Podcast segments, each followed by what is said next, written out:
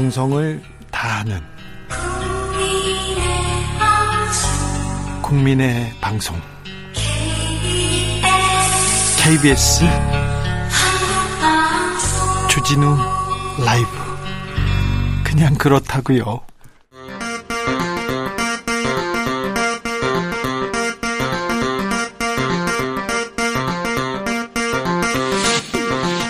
주진우 라이브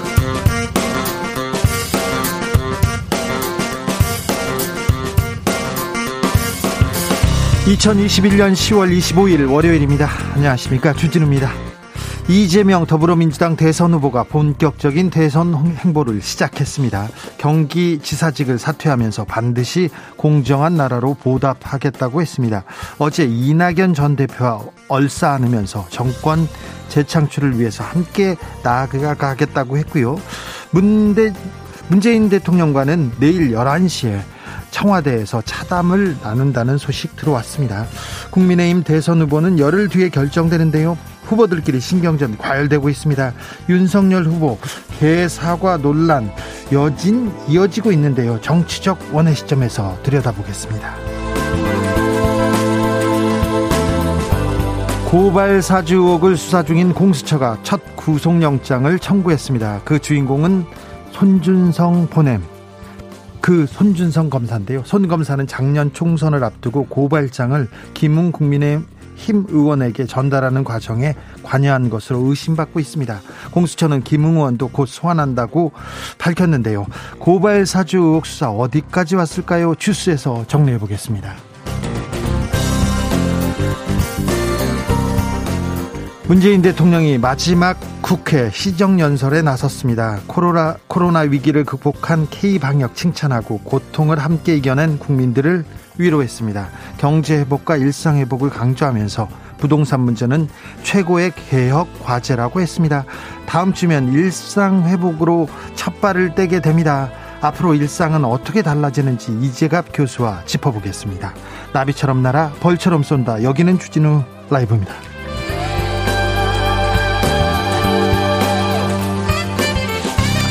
오늘도 자중자애 겸손하고 진정성 있게 여러분과 함께 하겠습니다. 단계적 일상 회복으로 가는 길 위드 코로나 오늘 정부가 초안을 발표했습니다.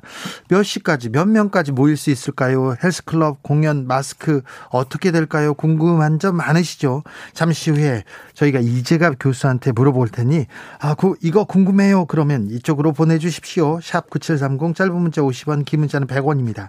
콩으로 보내시면 무료고요. 그럼 주진우 라이브 시작하겠습니다.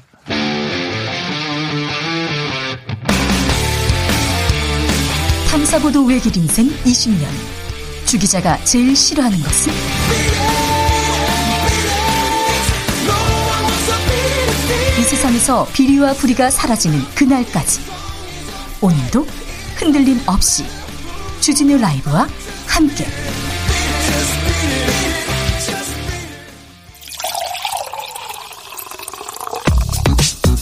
진짜 중요한 뉴스만 쭉 뽑아냈습니다. 줄 라이브가 뽑은 오늘의 뉴스 주스. 정상근 기자 어서 오세요. 안녕하십니까. 코로나 상황 살펴볼까요? 네, 오늘 코로나19 신규 확진자 수가 1,190명이 나왔습니다. 네. 어, 휴일 검사 건수 감소 영향으로 전날보다 230여 명 정도 줄었지만 이 지난주 월요일과 비교해 보면 140여 명 정도 많아졌습니다. 늘었어요. 어, 네, 최근 확진자 수가 줄어들면서 이번 주 월요일 이 세 자릿수 확진자까지 기대하는 분들도 있었는데 네. 오히려 많아졌습니다. 어, 그래도 지난 주말 사이 뜻깊은 소식이 전해졌는데요. 이 국내 백신 접종 완료율이 이 지난 토요일 어, 목표치인 70%를 돌파했습니다. 네. 국민 10명 중 7명이 접종을 모두 마쳤고요. 네. 18세 이상 성인을 대상으로 하면 10명 중 8명이 백신 접종을 마쳤습니다. 일상으로 가는 길 위드 코로나 윤곽이 나오고 있습니다. 네, 중앙사고수습본부가 오늘 위드 코로나의 큰 그림을 공개했는데요. 어, 이에 따르면 단계적 일상 회복이란 이름에 걸맞게 방역 수칙은 세 차례에 걸쳐서 점진적으로 완화한다라고 밝혔습니다. 네. 아, 정부는 먼저 1차 개편을 통해 다중이용 시설에 대한 운영 시간 제한을 거의 해제할 예정인데요. 네. 아, 특히 유흥 단란주점, 클럽과 나이트, 감성주점 등 어, 유흥 시설은 다음 달부터 다시 문을 열고 밤 12시까지 영업을 허용하기로 했고요. 2단계, 어, 네. 3단계는 어떻게 되는지 잠시 후에 저희가 이재갑 교수와 자세히 아, 살펴보겠습니다. 김건희님께서 주진우 라이브 공개 방송 이제 가능합니까? 이렇게 물어보시는데 많은 분들이 모실 모일 수 있기를 모실 수 있기를 저희가 간절하게 소망하고 있습니다. 오늘 문재인 대통령 마지막 시정 연설을 했습니다.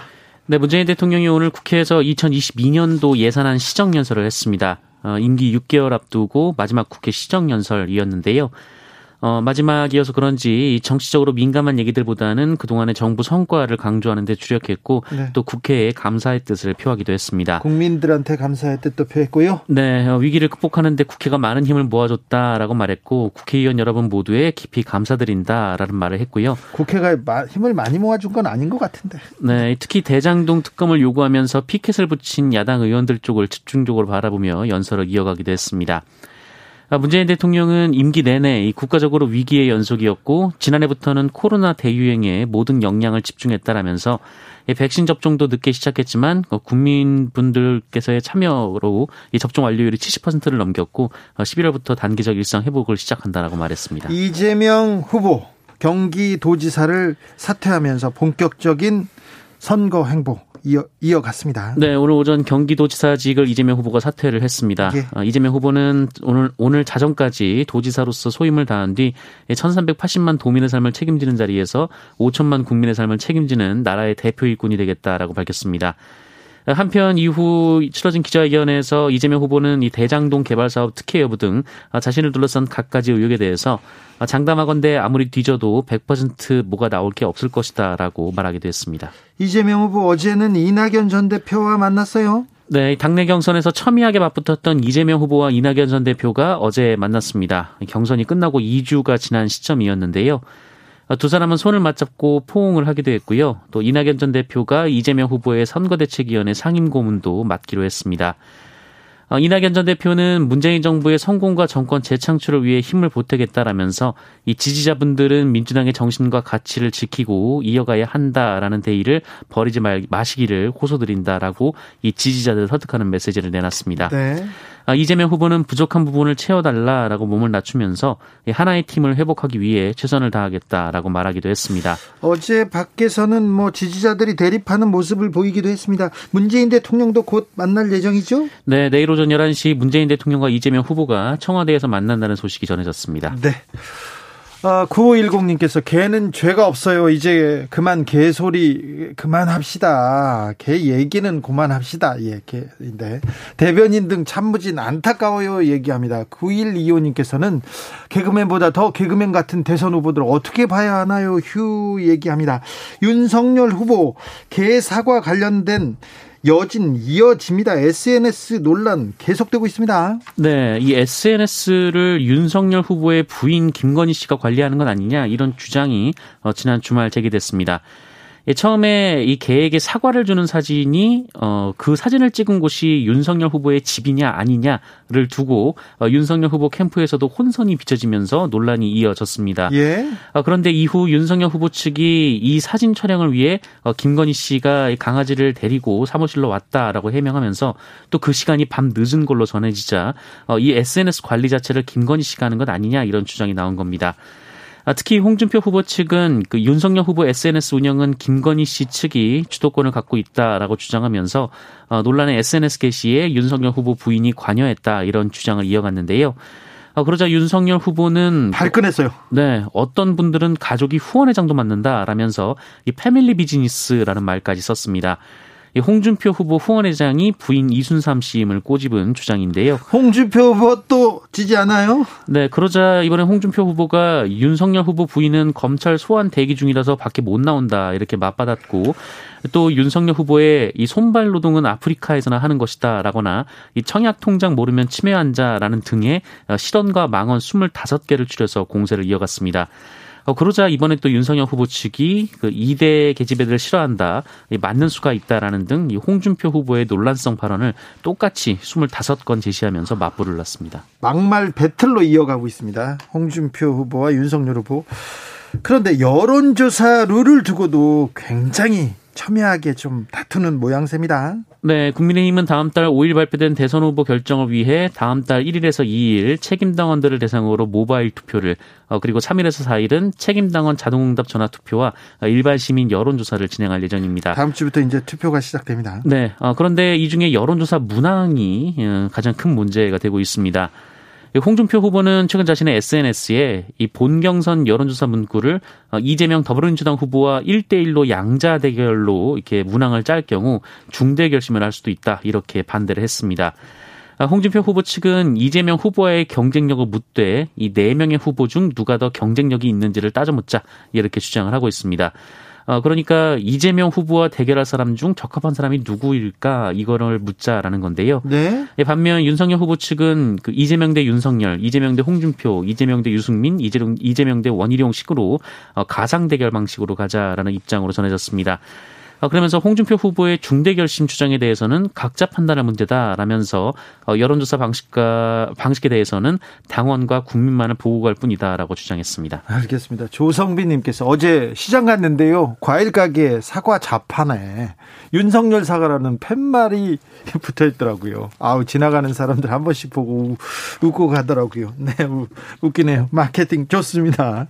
김동연 전 경제부처 총리 신당 창당했습니다. 네, 이 대선 출마를 선언했던 김동연 전 경제부총리가 어제 오후 서울 마포구 누리꿈 스퀘어에서 어, 새로운 물결 이 창당 발기인 대회를 열고 어, 신당 창당에 시동을 걸었습니다.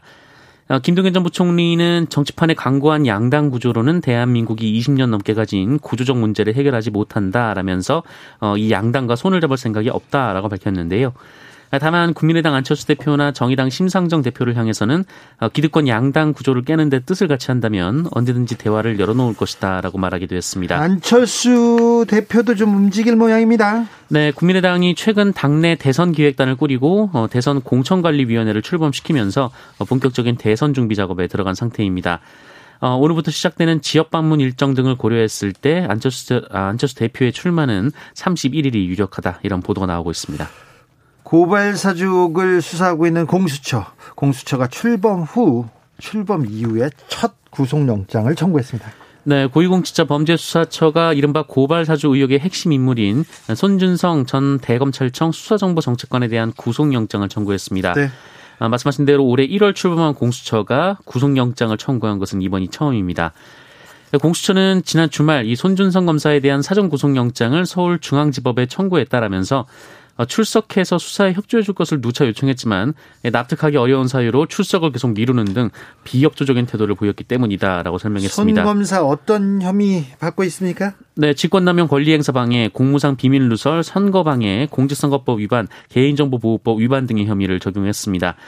아, 지난해 4월 이 대검 수사정보정책관 재직 당시 검사와 수사관 등에게 여권 인사들에 대한 고발장 작성 그리고 근거 자료 수집 등을 지시한 것으로 공수처는 주장하고 있고요. 네. 이 고발장을 김웅 당시 미래통합당 총선 후보 측에 전달한 혐의도 받고 있습니다. 대검 수사정보정책관이라는 자리가 검찰총장의 손과 발과 같은 그런 어, 굉장히 중요한 부서기 때문에 어, 손준성 검사의 영장이 나오면 어떻게 그 수사가 어디로까지 올라갈지 윤석열 후보는 어떻게 될지 귀추가 주목되고 있습니다.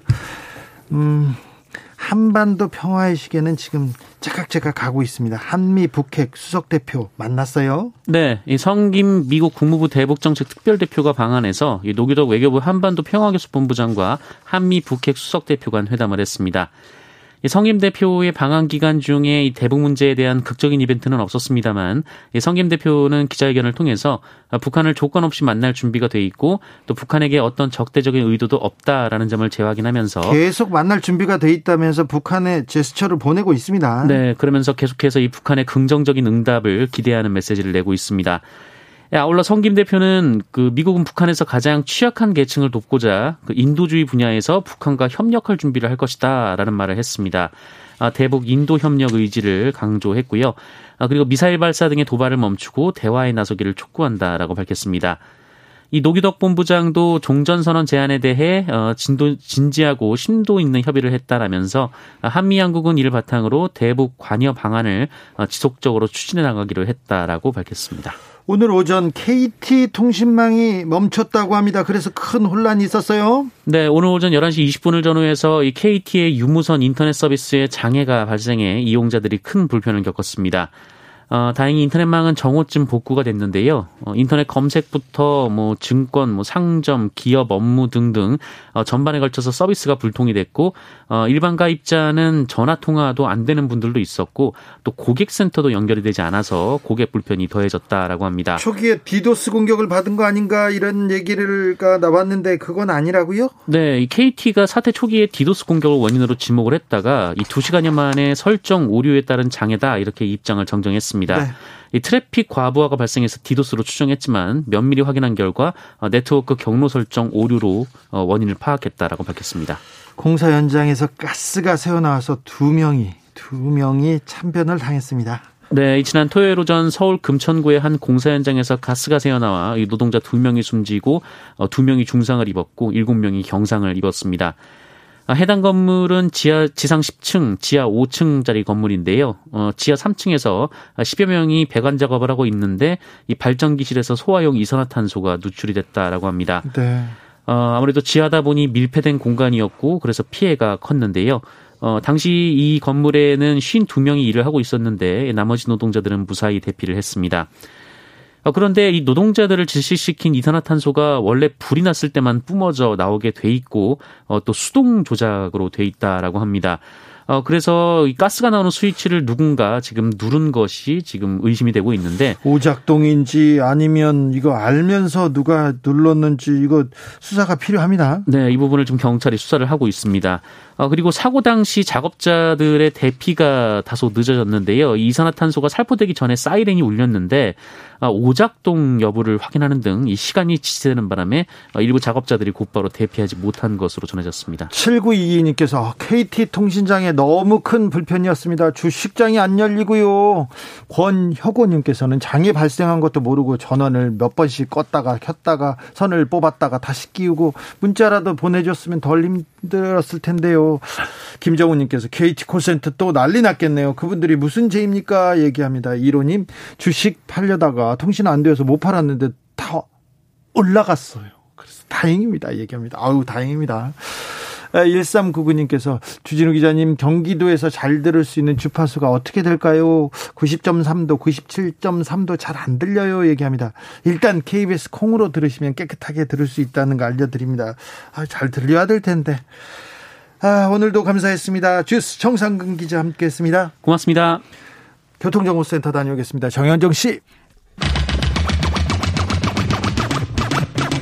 주진우 라이브.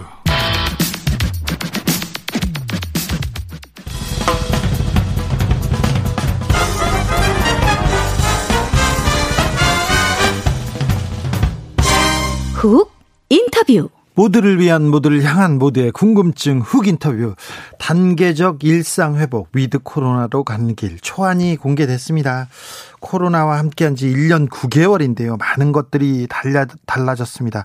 이제 또 어떤 세계로 우리는 어떤 변화를 맞이하게 될지 궁금증 쏟아집니다. 모두 좀 풀어보겠습니다. 이재갑 한림대 강남성심병원 감염내과 교수 안녕하세요. 네, 안녕하세요. 교수님 지금 코로나 확진자가 천명대인데 조금 감소세를 보이고는 있는데 어떤 상태인지 이 상황 어떻게 보고 계세요?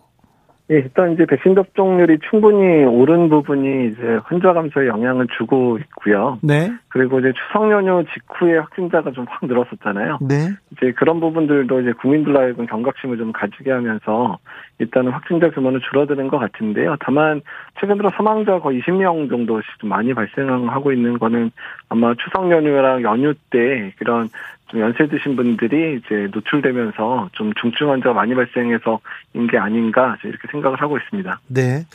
교수님 일상 회복 지원 위원회에서 계속 회의하죠?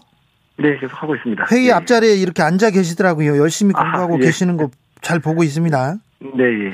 단계적 일상 회복 3단계 이렇게 이렇게 추진한다는데 그 주요 내용은 뭡니까?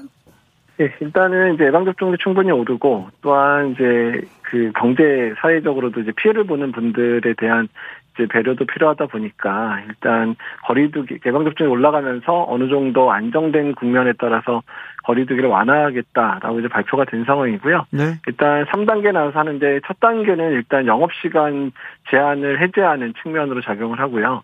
2단계 때는 이제 그 많은 사람들이 참여하는 그런 이제 모임이나 또는 이제 뭐 공연이라든지 스포츠 이런 부분이 확대되고 마지막에는 이제 우리가 지금까지 하고 있었던 이제 사적 거리 사적 모임 숫자를 이제 맨 마지막에 해제하겠다 이제 이런 단계를 가지고 6주마다 한 번씩 평가해서 단계를 이행할지 좀 더 지켜볼지 이렇게 결정하기로 했습니다.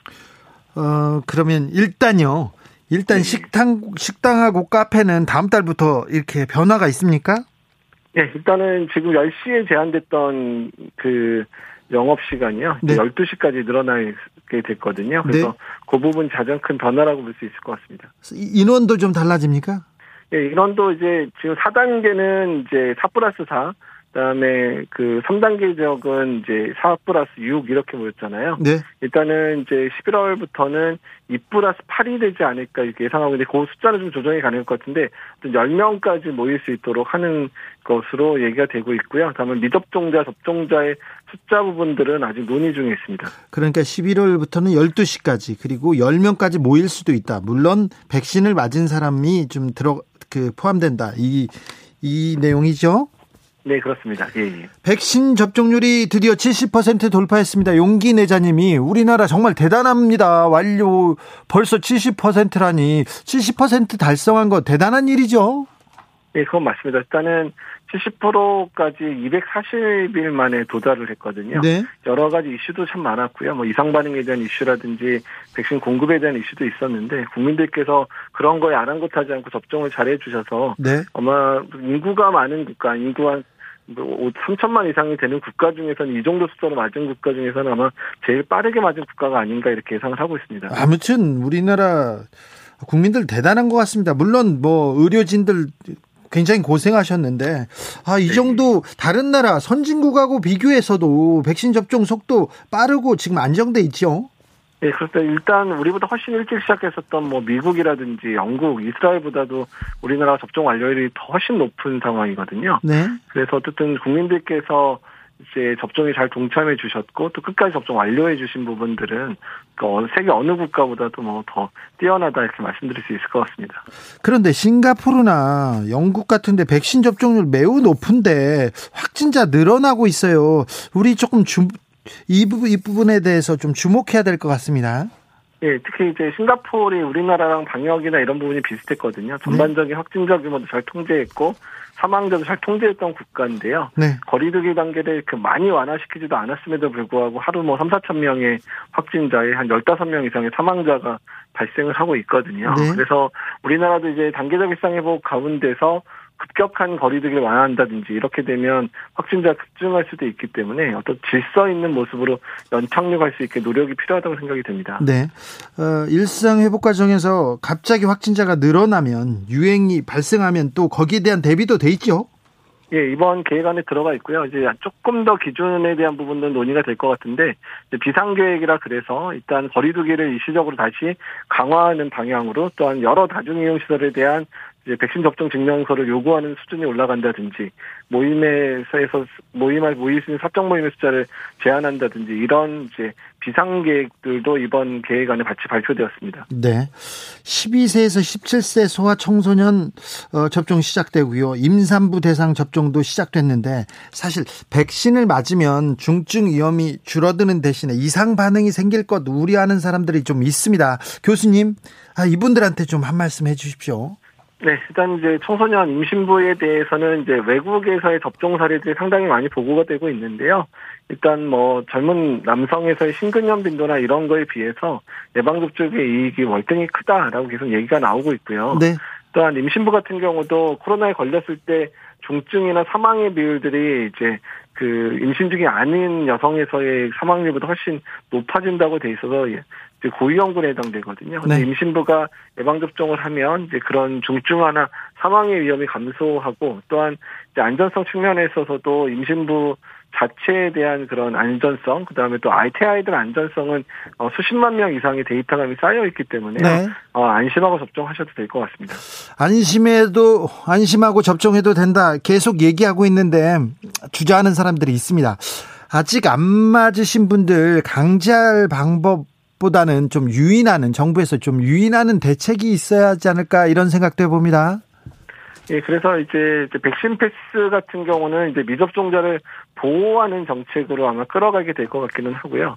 다만 이제 사적 모임 숫자에서의 예방접종자를 우대한다든지 또는 이제 뭐 대규모 스포츠 행사라든지 또는 공연 같은 데서는 예방접종 완료자가 이제 출입할 때는 숫자 제한을 이제 없앤다든지 이런 부분들이 계속 시행이 될 거거든요. 네. 그래서 이제 그런 부분까지 고려해서 특히 젊은 층에서 예방접종 더 올라갔으면 좋겠다는 생각을 하고 있습니다. 아, 이재갑 선생님 오신다니까 청취자들 궁금증 쏟아지고 있습니다. 9944님 질문입니다.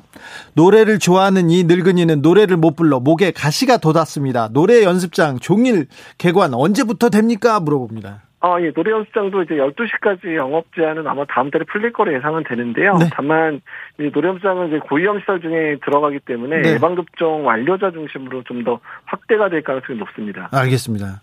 네, 아무튼 혼자 가셔서 노래 부르면 괜찮을 텐데 거기는 아, 예. 밀접 밀접 그리고 밀 아우 밀폐된 공간이잖아요. 그래서 네, 조심해야 그렇죠. 될것 같습니다. 예. 2005님께서 이재갑 교수님 궁금합니다. 초등학교 등교 어떻게 됩니까? 이제 학교를 가야 할 텐데 아, 여전히 2일이나 3일밖에 안 가요. 이렇게 물어봅니다. 예, 일단 그 이제 초등학생 같은 경우 예방 접종이 좀 더 미뤄졌죠. 네. 지금 이제 초등학교 5, 6학년부터 접종이 되니까. 근데 어쨌든 이제 교육부가 이번 주에 전문가하고 또 간담회를 갔거든요. 네. 그래서 이번 학기부터 접 그 등교석 더 확대하겠다라고 얘기를 하고 있어서 네. 전면 등교 가능성까지 염두를 해두고 있는데 현재 등교율이 한 83%까지 올라가 있거든요. 네. 그 부분이 더 확대될 거로 예상하고 있습니다. 알겠습니다. 확대된다고 합니다. 최승우님께서 혹시 얀센 접종자들 부스터샷 언제 맞습니까? 물어봅니다. 아, 일단 이번 주에 그거 일정 공개한다 그랬거든요. 아마 예. 이번 주 중에 발표될 것 같고요. 아마 6개월이 되는 시점에 접종을 하게 될 것 같고 해당 백신은 아마 화이자나 모더나가 될 가능성이 높다고 예상을 하고 있습니다. 네. 9109님 질문입니다. 대중탕 가고 싶어요. 이제 가도 됩니까? 아, 그러니까 일단 이제 그 목욕 시설에 대한 부분들도 일단은 예방 접종 완료자 중심으로 아마 풀릴 가능성이 높거든요. 네. 그래서 이제 마스크 착용이 어려운 공간들에 대해서는 그 단계적 일생활복 가운데서 조금 뒤늦게 완화되는 측면들이 있을 거기 때문에 네. 일단은 이제 시간이나 이런 건 완화될 수 있지만 어쨌든 조금 예방종 완료자 중심으로 허가될 가능성이 높다라고 어, 기, 어, 기대하고 계시면 될 것 같습니다. 선생님 사우나는 어떻습니까? 어, 사우나나 목욕시설 다 비슷한 조건입니다. 사우나가 코로나 바이러스가 좀 살기 좋은 그 조금 조건입니까? 그 아니? 그러니까 좋다기보다는 이제 사우나가 이게 따뜻하게 유지를 했다 보니까 환기가 잘 안, 환기를 잘 안 시키잖아요. 환기 안 시키죠. 그리고 이제 물이나 이런 거를 이제 막 하다 보니까 마스크를 제대로 못 쓰시는 것 때문에. 자, 예, 어렵죠. 그래서, 예, 그래서 사우나에서 집단 발병 사례 상당히 많았거든요. 많습니까?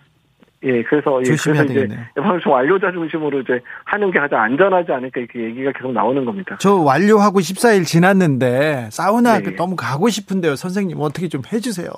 예, 그러니까 잘 이제는 좀 갈 수 있는 여건은 좀 되긴 되는데요. 어쨌든 이제 그 목욕에서 물 낀치거나 이러지 않을 때는 되도록 마스크 착용하면서 이용하시는 게 좋을 것 같습니다. 아, 네. 6557님, 아, 산악회, 산악회 갈 수 있습니까? 산악회 모임 괜찮습니까?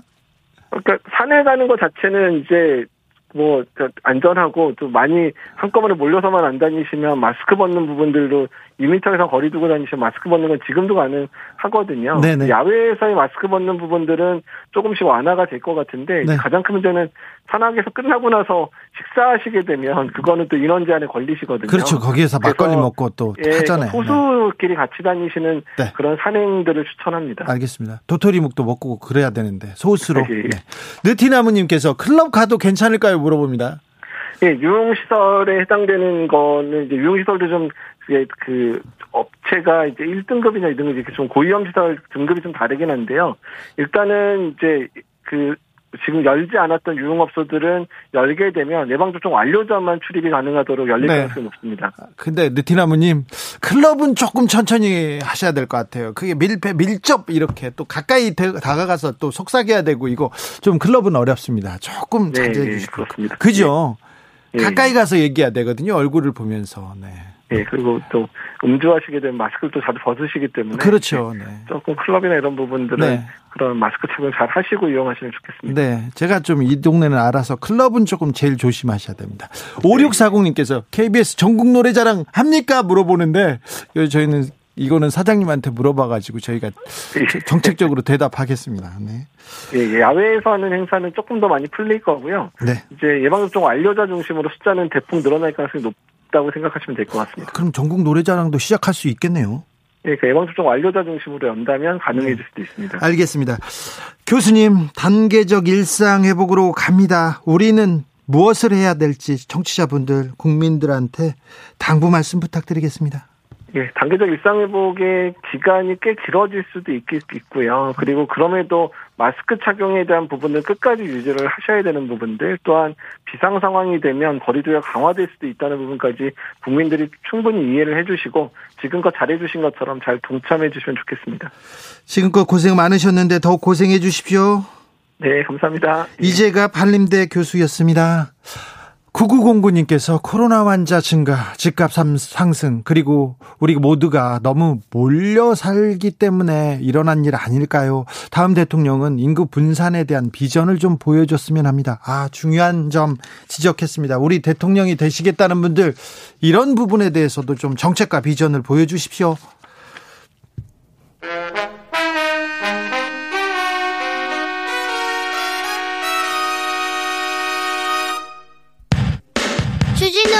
돌발 퀴즈. 오늘의 돌발 퀴즈는 객관식입니다. 문제를 잘 듣고 보기와 정답을 정확히 적어 보내주세요. 10월 25일 오늘은 독도의 날입니다. 청취자 여러분 독도는 우리 땅 노래 아시죠? 울릉도 동남쪽 백길 따라 200리. 여기서 200리 부분의 가사가 바뀐 것 알고 계셨나요? 표준미터법에 따라 200리를 뿅뿅 킬로미터로 바꿨다고 합니다. 여기서 문제. 바뀐 독도는 우리 땅 가사 울릉도 동남쪽 백길 따라 뿅뿅키에서 뿅뿅에 들어갈 숫자는 뭘까요? 어려우시죠? 보기 드릴게요.